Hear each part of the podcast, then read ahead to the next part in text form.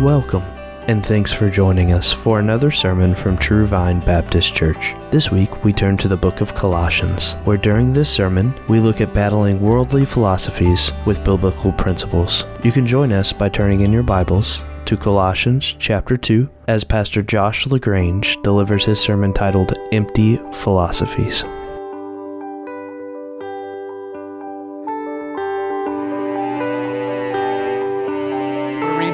Passage and then pray. Colossians 2, verse 8. See to it that no one takes you captive through philosophy and empty deception, according to the tradition of men, according to the elementary principles of the world, rather than according to Christ. Let's pray.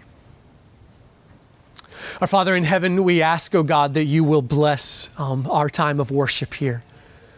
Father, we know that what we are about to engage in, the study of your word, Lord, there is just nothing, there is, there is nothing of greater importance than what will happen in this time, O oh God. Lord, what you, what you accomplish in your people, how you transform us, how you are making us into who you want us to be, preparing us for the next world, and Lord, then calling of lost souls to yourself. Father, we pray that you will work here. We know there is a battle being fought in the heavenly world right now over how we will respond to these truths. And I just ask, oh God, that you will glorify your name by bringing us to bow and worship, by bringing us to respond in faith, in obedience, in worship, that you will transform, O oh God. So, Lord, we ask that you send your spirit. We ask, oh God, that you make this time profitable. Uh, Father, I pray we will all receive your truth. I pray that it has its great intended effect. And Lord, help me to preach, not be distracted, not to be distracting, not get in the way, but just to faithfully communicate these truths and communicate and be faithful to your word, oh God. So please bless this time. We pray for the little ones of our congregation back in the Bible study today. Father, we pray that you take care of them, bless them, and I just pray, Lord, that the truths that they are being taught will result in a great harvest of their souls, that you will form them up and build them into a mighty army of gospel workers and faithful disciples. So, Lord, please bless. For the glory of your name, please bless all of this, Lord. And we ask it through Christ. Amen. What I want to do this morning, um, breaking from the series that we're in, I want to address our uh, high school graduates who are very soon leaving us to head off to college. I will do my best not to awkwardly make eye contact with you the whole time, and I want to assure you that what I say, um, nearly every sentence is very easily applicable to every soul in the room. So, you know, I'm not only speaking to you this morning. I'm happy to have an occasion to get to say these kinds of things to every single one of us. Throughout the day, I do want to try to um, address various groups within the church with some of the applications that are here. So, what we're going to look at is watch out for empty philosophies. This applies to everybody. This applies to your church's leaders. One of the things we have seen over the last year, especially, are even uh, our nation's pastors fall for empty philosophies. This applies to every single one of us. So nobody's allowed to zone out. But to you graduates who do happen to be, our graduates all are happen to be heading off to college, and I really ask the youth in the room, any children who are here, to be thinking about the fact that your day is coming here soon as well. Lean in and heed these words. But for all of us, we want to look at what Scripture has to say here. If you're a note taker, I will have some sections that you can write some stuff down. But first, what I want to do is just address and preach in some overall ways the subject that we have here in this verse. For you who are college bound, you are about to encounter philosophies of the world in a way that you probably haven't yet. You've encountered various philosophies.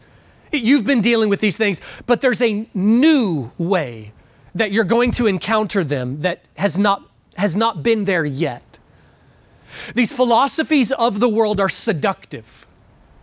And they're seductive in a number of ways. For one, it is just a difficult thing when you find yourself in a situation that entirely the culture all around you, you may find yourself sitting in a classroom where even an intelligent professor and all of the students around you all believe something and are all pressuring you to believe something. It is just the way of the world that people cave and go along with this. It takes an uncommon kind of courage and grit to swim against the current that is coming against you.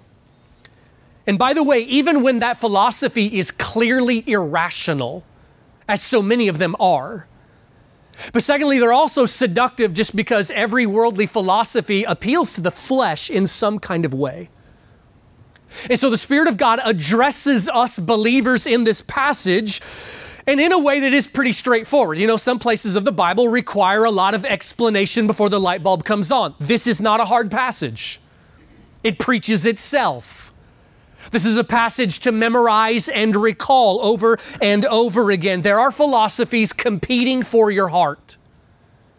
And what we are told is not to cave in cowardice, not to, not to be lured by the world and swallow the bait, drink the Kool Aid, pick your metaphor, not to just let yourself be carried by the current of the river of culture, but to stand, to stand clinging to Christ. There is a word of watchfulness over and over again, the Bible calls us to be vigilant, be alert. Let us not sleep as others sleep, but be awake, looking for what is happening, observing, using discernment that we gain from the scriptures to see through the fog of what is happening. And particularly to you, youth, college grads, there is a word you need to hear as well, and I, the intention here is not to, to try to give a, a message of doom, you know, in any kind of way. There should be excitement and delight and ambition about the adventure you're setting out on, but there is also a heavy word of warning we ask you to hear. All too often, there is this just sort of, ah, you'll be fine kind of attitude that is delivered. You've probably already heard this at your graduation parties and, and, and well meaning kinds of words from family members, uncles and aunts who said something along the lines of, ah, you're going to be fine, you're a good kid. And what I want to tell you is when you hear that kind of thing, that person who said that has a very low standard. And I'm just telling you that's not your God standard. Your God has a high standard for you. He expects a lot out of you. It really doesn't matter if that makes you nervous, it's the truth. Your God, your God has a great calling for you to live for His glory in the way that He designed, and it's going to take all of you. There's going to come a point you are shaken to the core but we are told to cling to Christ. He has commissioned you to go forth and multiply, go flourish, go bear fruit, go make disciples of the nations. Go build cities, go fight injustice, go confront the wicked, live as salt and light in a world that is cursed and leans away from God, and the current is always pushing you away from Him. Everything about that is going to be hard. Everything about that is going to require courage and grit. And you also need to know a statistic. Again, I don't say this to try to bring a message of doom, but to give a healthy word of warning. There is a statistic that you need to know. The reality is, most church kids now, we also know where the majority of churches are right now, and that is a great deal of the problem here. But it is the fact that most church kids head off into the world and abandon faith in Christ. They are lured in by the philosophies of the world and deny the gospel. And so, part of what we are appealing to you is to realize if you are going to be faithful, it is not going to be easy, and you cannot just assume that it is going to be automatic that you are going to walk in all of the ways of greatness that your God calls you to. At some point, you are going to be shaken to the core, and it is going to be a war to keep watch over your soul and remain faithful to Christ. But that applies to every one of us. This is the reality of living in a cursed world. Be watchful. The Bible shows us in places like 1 Timothy 4, if you want to jot that down and read it on your own sometime, maybe this afternoon, that there are demonic spirits at work in this world, and among the other ways that they work, they labor to influence how we think. In other words, men will come up with ideas, and the man or woman thinks the idea came from them. When the reality is, it was whispered to them by demonic forces. I believe the Bible shows this to be a regular part of life, not just a, a, rare kind of thing that every day the enemy is whispering tempting thoughts, and that includes these various philosophies. Demons are at work to bring mankind to believe anything other than the biblical gospel, which brings glory to God and saves their soul. And so, in this world, philosophies, ideologies, and various worldviews abound. Your worldview. Your worldview is how you see the world. It is your perspective. The Christian and the atheist looks at all the same things but see in very different ways. The Christian and the atheist sees the same sunset. The Christian marvels at the glory of God and worships. The atheist says, huh, light rays bouncing off of dust particles. They're seeing the same thing, coming to different conclusions. Your worldview is formed by what you believe. Every single sentence of the, I don't know, 10,000 individual beliefs that you have in your brain, even the even the small ones, even the secret ones that we're not even all the all the time aware that are there, every single one of them is forming how you see the world, but there are some big foundational parts of your worldview. I want to tell you the five most important the five most critical questions that form your worldview. And then, and then I want to spend, I don't know, 15 minutes or so just kind of looking at these things and then come back to our overall thought. But this is significant. I want to illustrate here how your worldview affects you. Here are, the, here are the five most important questions of a worldview. Number one, who is God? Number two, where did I come from? Number three, what's wrong? Number four, what's the solution? And number five, where am I going? So let me kind of take each one of these. I want, I want, to paint a picture of how your worldview affects the entirety of your life. I want to show you kind of what the Bible means here by the various philosophies. And if you look at the language at verse 8 again, it, we're told not to fall captive to these through philosophy, empty deception according to the tradition of men. So, so man-made ideas, ideas and ideologies and worldviews according to the elementary principles of the world. So, not what is heavenly and exalted, the wisdom of God. The angels are able to look into the world and they see some of these absurd philosophies and they're like, how could anybody be that dumb? It's not lofty and exalted, but here are humans thinking they're so sophisticated, the most intelligent on the world, when actually it's the elementary principles of the world that just keep getting recycled over and over again, rather than according to Christ. So let me try to paint the picture here of what opposing philosophies would look like compared with the truth. So, number one, who is God? We would also add to that question, and what is he like? Because that's, that's part of what we mean of who is he. There is no other question that will determine more of your life than this one right here. The absolute greatest need of man in history is to know God. Even as Christians who believe in the same God, okay? So take, take Christians from two different households or two different churches. But one of them knows deeply the holiness of God and the other has a shallow understanding of God. Those two who even hold to the same technical God, the God of the Bible, the God and Father of our Lord Jesus Christ, they will live very different lives based on what they know about Him. The Christian who knows deeply the holiness of God will live a transformed life of submission, obedience, worship, gratitude, will take risk, will be willing to die. People are asking the question, Who is God every single day, and they do not even know it, even secularist.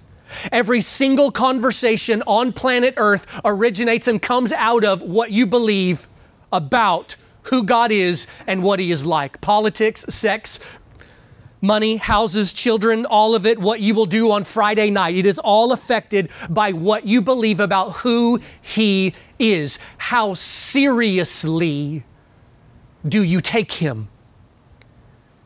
And by the way, you will never know who you are until you understand who He is. He is your reference point. But secondly, where did I come from? The second foundational question where did I come from? Let me see if I can illustrate something here about the power of various worldviews. You know, Darwin's theory of macroevolution has become the primary stance of those who embrace naturalism. Naturalism is the belief that all that exists is what is natural, no supernatural. So, no God, no creator, no angels, no afterlife. So, you who are in public school, high school, you who are heading off to secular universities and such. You're going to study Darwin. You're going to study the theory of evolution. You're going to hear the title of his book. Well, let me tell you something that you will not hear. Your professor is not going to tell you the full title of his book. That professor is going to lie to you. That professor is going to tell you that the title of Charles Darwin's book was On the Origin of the Species. That's a lie. It's not the title of the book. There's a reason why, as you talk about this book, none of your college professors are going to have you read the book. There's a reason why. Here's the reason why. The full title of the book is On the Origin of the Species by Means of Natural Selection or the Preservation of Favored Races in the Struggle for Life. And the reason why you will never hear uh, the full title of that book is because the professor wants to hide from you the reality of the main case that Darwin makes in that book. He makes the case that mankind is divided into races, an unbiblical view, by the way. The Bible teaches mankind is not divided into races. But Darwin makes the case mankind is divided into races and that all of the other races, except for white, are all inferior. He goes on to make the case that if all of these other races eh, were to be eliminated from the gene pool, then that would be a good thing. You may remember from several years back me telling you the story about an African man who came to the United States by the name of Ota Benga. And he was actually kept, this is 1904 to 1906, that is not that long ago was kept in two different zoos in the United States, St. Louis and the Bronx Zoo. He was kept amongst the apes as a display of evolutionary theory, the belief that he was just a, a, a couple steps above the apes. It was actually Christians who raised the fuss about this. The New York Times actually wrote an article. You can still look up the article today. The New York Times wrote an article, article bashing Christians and the fuss they were making about this reality and declaring that the zoo is where he belonged. Later, Darwin's theories were embraced by a man who, man who simply acted them out consistently. And in the wake of his action, tens of millions of lives were destroyed. Adolf Hitler was simply a consistent Darwinist. Ideas have consequences. Your worldview determines the trajectory and the path that you will live on. Your worldview matters. Where did I come from? The Bible teaches that you were created ex nihilo, out of nothing, by the infinitely glorious God, creator of the cosmos. You were designed in his very image as the chief of his creation. You were put in the position of sub ruler beneath him given the commission to go bear fruit, to multiply, to flourish, fill the earth, subdue it. You are made to live in joyful, worshiping relationship with the God who made you. And as you lived in this joyful, worshiping relationship, you would come to the greatest delight and fulfillment that is possible. When, when the Bible says statements like, from Him, through Him, and to him are all things to him be the glory forever. I mean i know it's a it's a nice verse. We can put it on a coffee mug but do you understand god's saying bigger things than just something that's nice? God is showing origin purpose point destination eternity. Thirdly what's wrong? The philosophies of the world, you'll notice this, they all point to something different as what is the big problem. Like, what is the root problem? So, all kinds of philosophies will all see the same thing and, and, call an action bad. But it's how they define, like, what is the great need of mankind. Naturalism sees the root problem of mankind in a completely material way.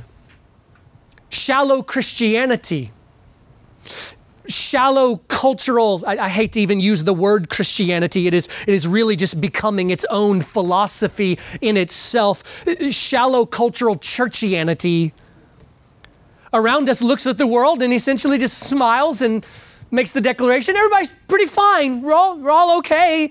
You know everybody just needs to be nicer and recycle more. The current Marxist movement sees the great, great root of the evil in the world as whiteness.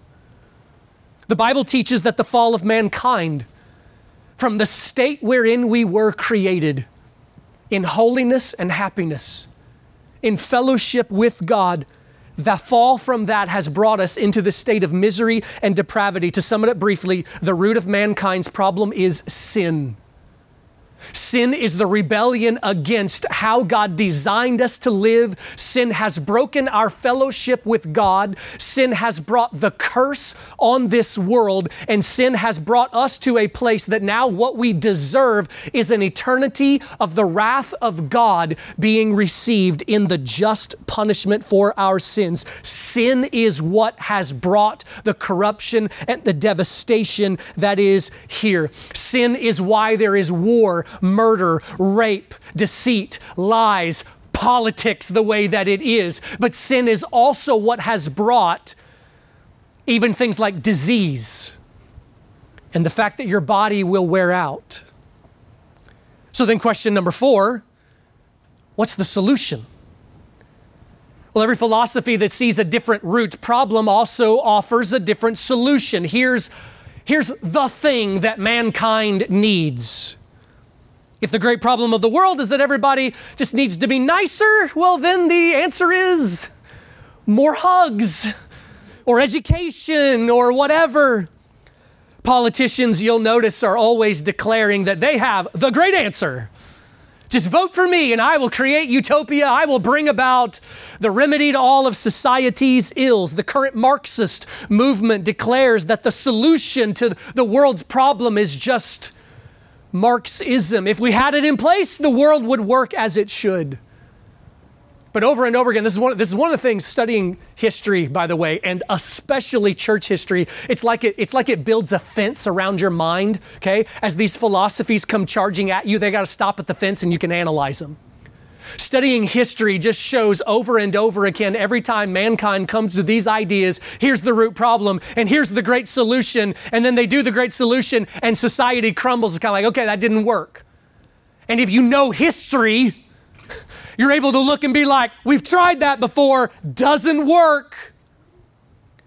The Bible teaches that if sin is our great problem, it has resulted in what we deserve the wrath of God for all of eternity. Our greatest need is to have our sin problem taken care of so that we can be restored to a right relationship with God, be forgiven of our sins, have a hope of eternity. Receive eternal life and for God to redeem the earth that we broke. God did not have to, but in grace, He designed the solution. The solution is the gospel of the Lord Jesus Christ. The solution is that God made a way through the substitutionary death and resurrection of His Son that now all who come to Christ, all who believe on the Lord Jesus Christ, turning to Him in a repentant faith, calling out for the forgiveness of sins to be made right with God, all who come have our greatest need addressed. We are brought to right relationship with God, forgiven of our sins, given the promise of future cleansing, the kingdom of God to come, the eternal state. This is what all of the Bible is about, start to finish. There's a reason why the Bible from start to finish is not just a kind of how to manual, as sometimes people think of it, of like, oh, here's a how to on how to parent or a how to on how to be successful. Start to finish, it is about the gospel because this is mankind's greatest need and the great solution that God has made. If you are here this morning and you have never turned to Christ, the great need you have is to be made right with God, and you're not right with Him from birth. You must come to Him through the Lord Jesus, trusting in Him to be saved. And then, lastly, number five, where am I going? Naturalism believes there is no afterlife there is no judgment, and therefore there is no ultimate accountability. If there is no ultimate accountability, men will do as they please. And some will reach even the great heights of evil, which is why many of the most horrendous societies of history have been atheistic cultures including communism. Communism is just one form that an atheistic culture can take, just a completely secular culture would be another way, but just communism itself is responsible for, let, let these numbers sink in. It is estimated over the last, we'll just, we'll just say century and a half, that nearly 100 million lives starved, murdered, tortured, or in some way un- unjustly put to death. Nearly 100 million. China alone, it is estimated, is responsible for 76 million. Starvation of its own people and death in various ways. Shallow cultural churchianity which is just all the time saying everybody's fine. You know, we're all going to heaven. You know, you show up at a funeral and the wussy preacher stands up there and goes, Yo, Jim Bob's just a real nice guy. Man, he give you the shirt off his back. How many times have you heard that kind of thing? You know, he's in heaven because he was a nice guy. And everybody sitting there goes, Oh man, if Jim Bob's in heaven, I got drunk with him every weekend. Surely I'm okay. By the way, one of the interesting trends you can notice is that we've now gone several generations where shallow cultural churchianity is now the majority, and we've gone that way for a time. You'll notice what it is producing. You've got all of these church kids living like atheists. How does that happen? I thought they went to church. You know, how, how, did they not pick up anything? Well, listen, just like the atheist who believes there is no ultimate accountability, what happens when church kids are raised to believe that God's a big genie in the sky just giving out heaven to anybody and nothing that you do matters? There are no consequences. Men will do what they please when they do not believe there are any consequences. It's also similar to what can happen in poorly taught Baptist churches. This has been something in, in our circles as well. When there is a, a poorly taught understanding, they're not taught the doctrine of perseverance of the saints, that the true people of God persevere to the end, that obedience is demanded of us, that we show our salvation by the bearing of fruit, and they just hold on to a line that they misinterpret and twist of once saved, always saved, which they take to mean once I say a prayer at VBS at eight years old, I'm good to go. It doesn't matter what I do. They also end up living like atheists. The Bible teaches us what is coming. the fulfilling of the Great Commission, the return of our Lord, the establishing of the kingdom of God, the day of judgment, where I will answer for every moment and every act. There are rewards for obedience to God. There is loss of rewards for disobeying God. There is a glorious state of eternity that God has designed that is so rich with glory. We are told that every suffering you could endure on this earth, including at the hands of wicked men, is only light momentary affliction. What we believe about these things determines how we will live. And the point is how you answer these questions and what you believe down to the, the, the, the depths of your convictions and know them intimately forms how you look at the world. Every single sentence of what you believe is forming you. You are being formed by your thinking. I mean, you can take even simple statements. Take a simple statement like in the Bible, we are told that we will be vindicated that anyone who mocks you or persecutes you uh, because of your faith in Christ, that they are going to see you honored and receive rewards. You are going to receive glory from God in the presence of your enemies. Just even that one little thought right there has just transforming kinds of effects that it has. Every sentence you believe forms you. But these five that I mentioned are the most foundational. So, after looking at those, let me kind of come back to the main flow of thought here.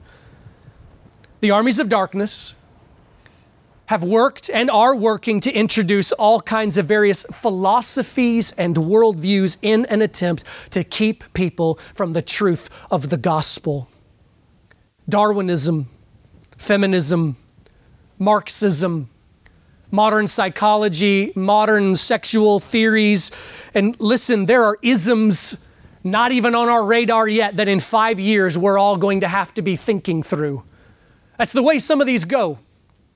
Some of these are so irrational that we just think, surely that's never going to become a problem. And like, oh, five years later, yep, no, didn't see that one coming. You want to know one of the new ones that's on the radar right now? The normalization of pedophilia. That's about as irrational as you can possibly get but this is what happens when God gives over a people to themselves. And by the way, philosophies just keep getting recycled. Ecclesiastes tells us there's nothing new under the sun. Over and over again in history, the same few dozen philosophies, they just cycle back in. Every time, you know, there's a there's a little, you know, a rebranding, there's a couple twists each time, and then the people who are, you know, they come to it they think they're just revolutionaries. If they'd studied history, they would know this has come and gone before. We saw it doesn't work, but man, they think they're hip. They think they're on the, the new cutting edge of the newest revolution. We're going to change the world and create utopia. And it all ends up falling apart. And what happens is it hasn't been around for a while. And so they don't understand that it is just an elementary principle. See, you see that language there in, in verse 8. It's, it's interesting the way that it's spoken there.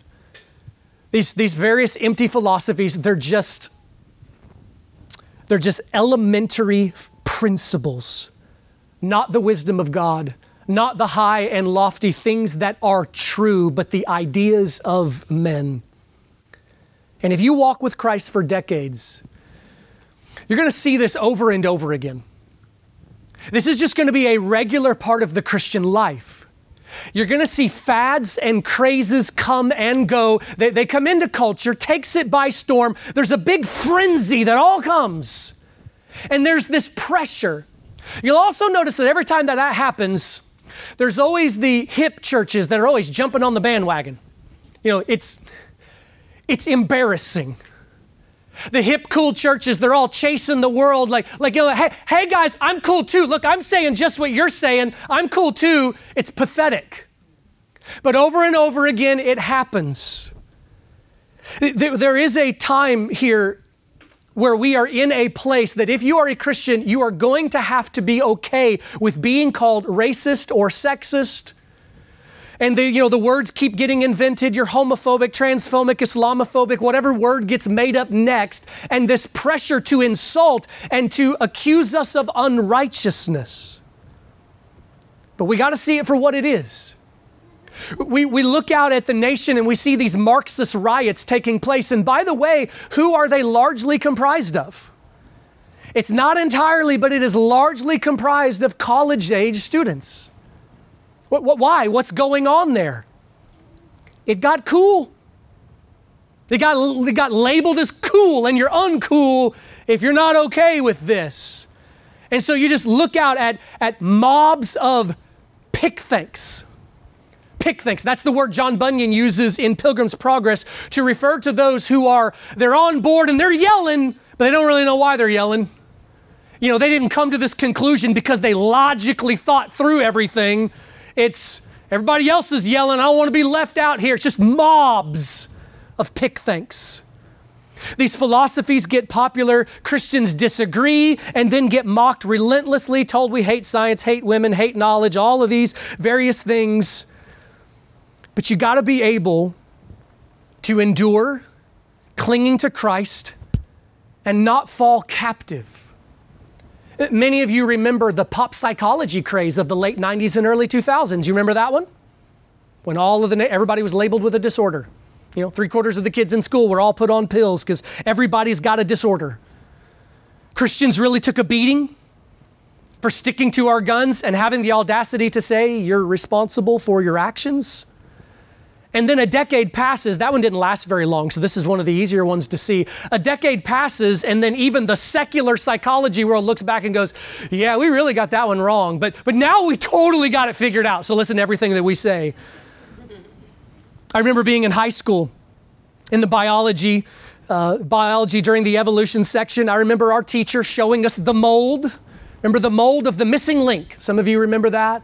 We were told it's definitive now. You know, we have found the missing link and had this entire skull based off of what was approximately eight square inches of just like right up there bone fragments that had been found. I remember my biology teacher speaking to me like I was just an unreasonable idiot that just refuse to see logic and reason for disagreeing. Well, then years later, this is not a joke, by the way. You can look this up. I hope you look this up. That model, which was shown to millions of high school students across the United States, those little bone fragments were found to actually come from a pig skull. That's not a joke. But you know what didn't happen? What didn't happen is, is all the millions of students who went through and sat in that biology class, they weren't contacted and apologized to. To be like, oh, you know, we really got this wrong. I am so sorry for this. No, just the world moves on and they keep saying, we totally got it right now. Listen to everything that we say. You're going to see this over and over again, Christian. This is going to be a part of life. You got to have the courage not to fall for it. You got to have the courage to keep clinging to the truth, endure till the end. Your God is going to vindicate you one day. You have to wait for the glory that is to come and not try to take glory now by the approval of men. So, a primary word here is to root yourself in Christ. Do the work, because it does take work, to root yourself in Christ and keep doing the work to grow those roots so that your senses will be trained to discern. That's language from the book of Hebrews. Have our senses trained to be able to discern what is true and what is error. Let me say a couple words of application, particular to the graduates, and then I'll move on to some others here. Particular to the graduates, exhortation own the faith as your own. You now enter a stage where you have to come to your own personal convictions. Now, we believe and we hope that this has already started happening, but you're going to have to lead yourself in ways that you have not had to before. You, thus far, you have largely been protected by the faith of your parents and the faith of your church family. So, thus far in your life, there are certain moral decisions, like we don't watch trash movies. That has largely been based on the faith of your parents you will now have to come to convictions on your own. You will now have to make decisions for yourself. You now leave their constant care. You now leave that daily kind of accountability with them. The convictions you have been taught will now need to become your convictions. You must own faith in the Lord Jesus Christ. And closely connected with that, secondly, scriptures instructs all of us, but we are given this as a particular word of exhortation. This will be critical now. Scripture instructs all of us discipline yourself for the purpose of godliness. And what that means is there are certain actions we should take every single day which strengthen us. It grows our love for God, our faith in Him, our godliness, it, our worship. It is, it is building us, it is growing us. These are the means of grace. Uh, we mentioned that last week. The means of grace are all of the actions that God has given us that we're able to engage with God in worship, the reading of Scripture, time in prayer, fasting, memorizing, all of these kinds of things. These means of grace that God has given us they're a thousand times more important than any of us considers. But hear this millions have good intentions that never end up amounting to anything. Millions have good intentions, but who simply turn out to be, I know this will sound mean, but I am just trying to be honest here, just disappointing puddles of mediocrity. Or worse. Great intentions alone will not make you fruitful. You will have to add to great intentions the discipline, the self control, the gumption to act and by act or show up, what it means is just do the thing that needs to be done to, to turn off the TV, pick up the book, uh, put the phone down, to, to read the word, to, to take the walk, to spend time in prayer. The, the gumption to do the action that is the means of grace. Do the actions that you know will form you all of this seems probably to be so easy and, and, so simple, but sometimes we're tempted not to say it. But listen, the church's job is to state the things that are obvious sometimes. Root yourself in a new church family. Here, here's, let me put it like this in 1 Corinthians 5, there was a man that Paul was telling the church there to discipline. He was in ongoing unrepentant sin. Paul said he needs to be put out of the fellowship. He's not allowed to be a part of this anymore. And you, and you know how Scripture speaks of that? It says he was given over to Satan. So, how, how does God view to not be rooted in a church family where there is a watch care over your soul? It is to be given over to Satan. Root yourself in a new church family. Never stop pushing forward to strengthen. But let me also, with this in mind, let me give a word of application to a couple other groups in the church. Parents, let me address you for a moment. The goal of parenting is not to keep your babies as babies and in your nest for all of life. The goal of parenting is to raise them up, train them up, equip them, root them in Christ, mold, shape, get them ready, and then send them out. Parents who don't have the children at this stage yet, it can sometimes seem so far away, but listen, that day's coming. The, the, the, the Bergs and the Hartwigs, their babies, okay, their oldest are heading off. Now your day's coming too, parents. Train them for it. The only way we accomplish anything of any value in life is to see the end goal and then work backwards. How do I get there? This day is coming. What, what, what, do we want these, these young ones who are heading out? What do we want them to know? What equipping, what character, what work ethic, what knowledge of even practical things like how to balance a checkbook, but, but what knowledge of church history, what theology, what apologetic studies do we want them to know? We got to work backwards. We got to train them up in order to send them out. Parents, this is our job. This is our calling. One of the absolutely devastating things happening in our culture and I know I've said this before, but I will say it again. This is important for us to understand. This is absolutely the plan of our enemy. The average parent in our land has just abdicated the role of parenting, has just turned over the role of parenting to the world, education and raising. And for Christians, want the visible church, I will say, one of just the greatest indictments on the visible church in America is that if believers in our land, if we had done the work of the Great Commission, I mean, if we had done nothing else, no other evangelism and no other missions, but had only done the work of the Great Commission of making disciples in our households, the gospel would still be advancing, the church would still be growing, even numerically. But instead, what is happening?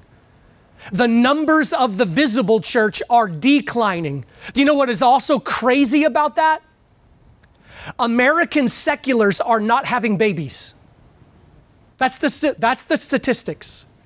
American seculars are not having children. Christians, on the other hand, have lots of babies for good reason. But I want you to think about, according to the numbers, what should be happening.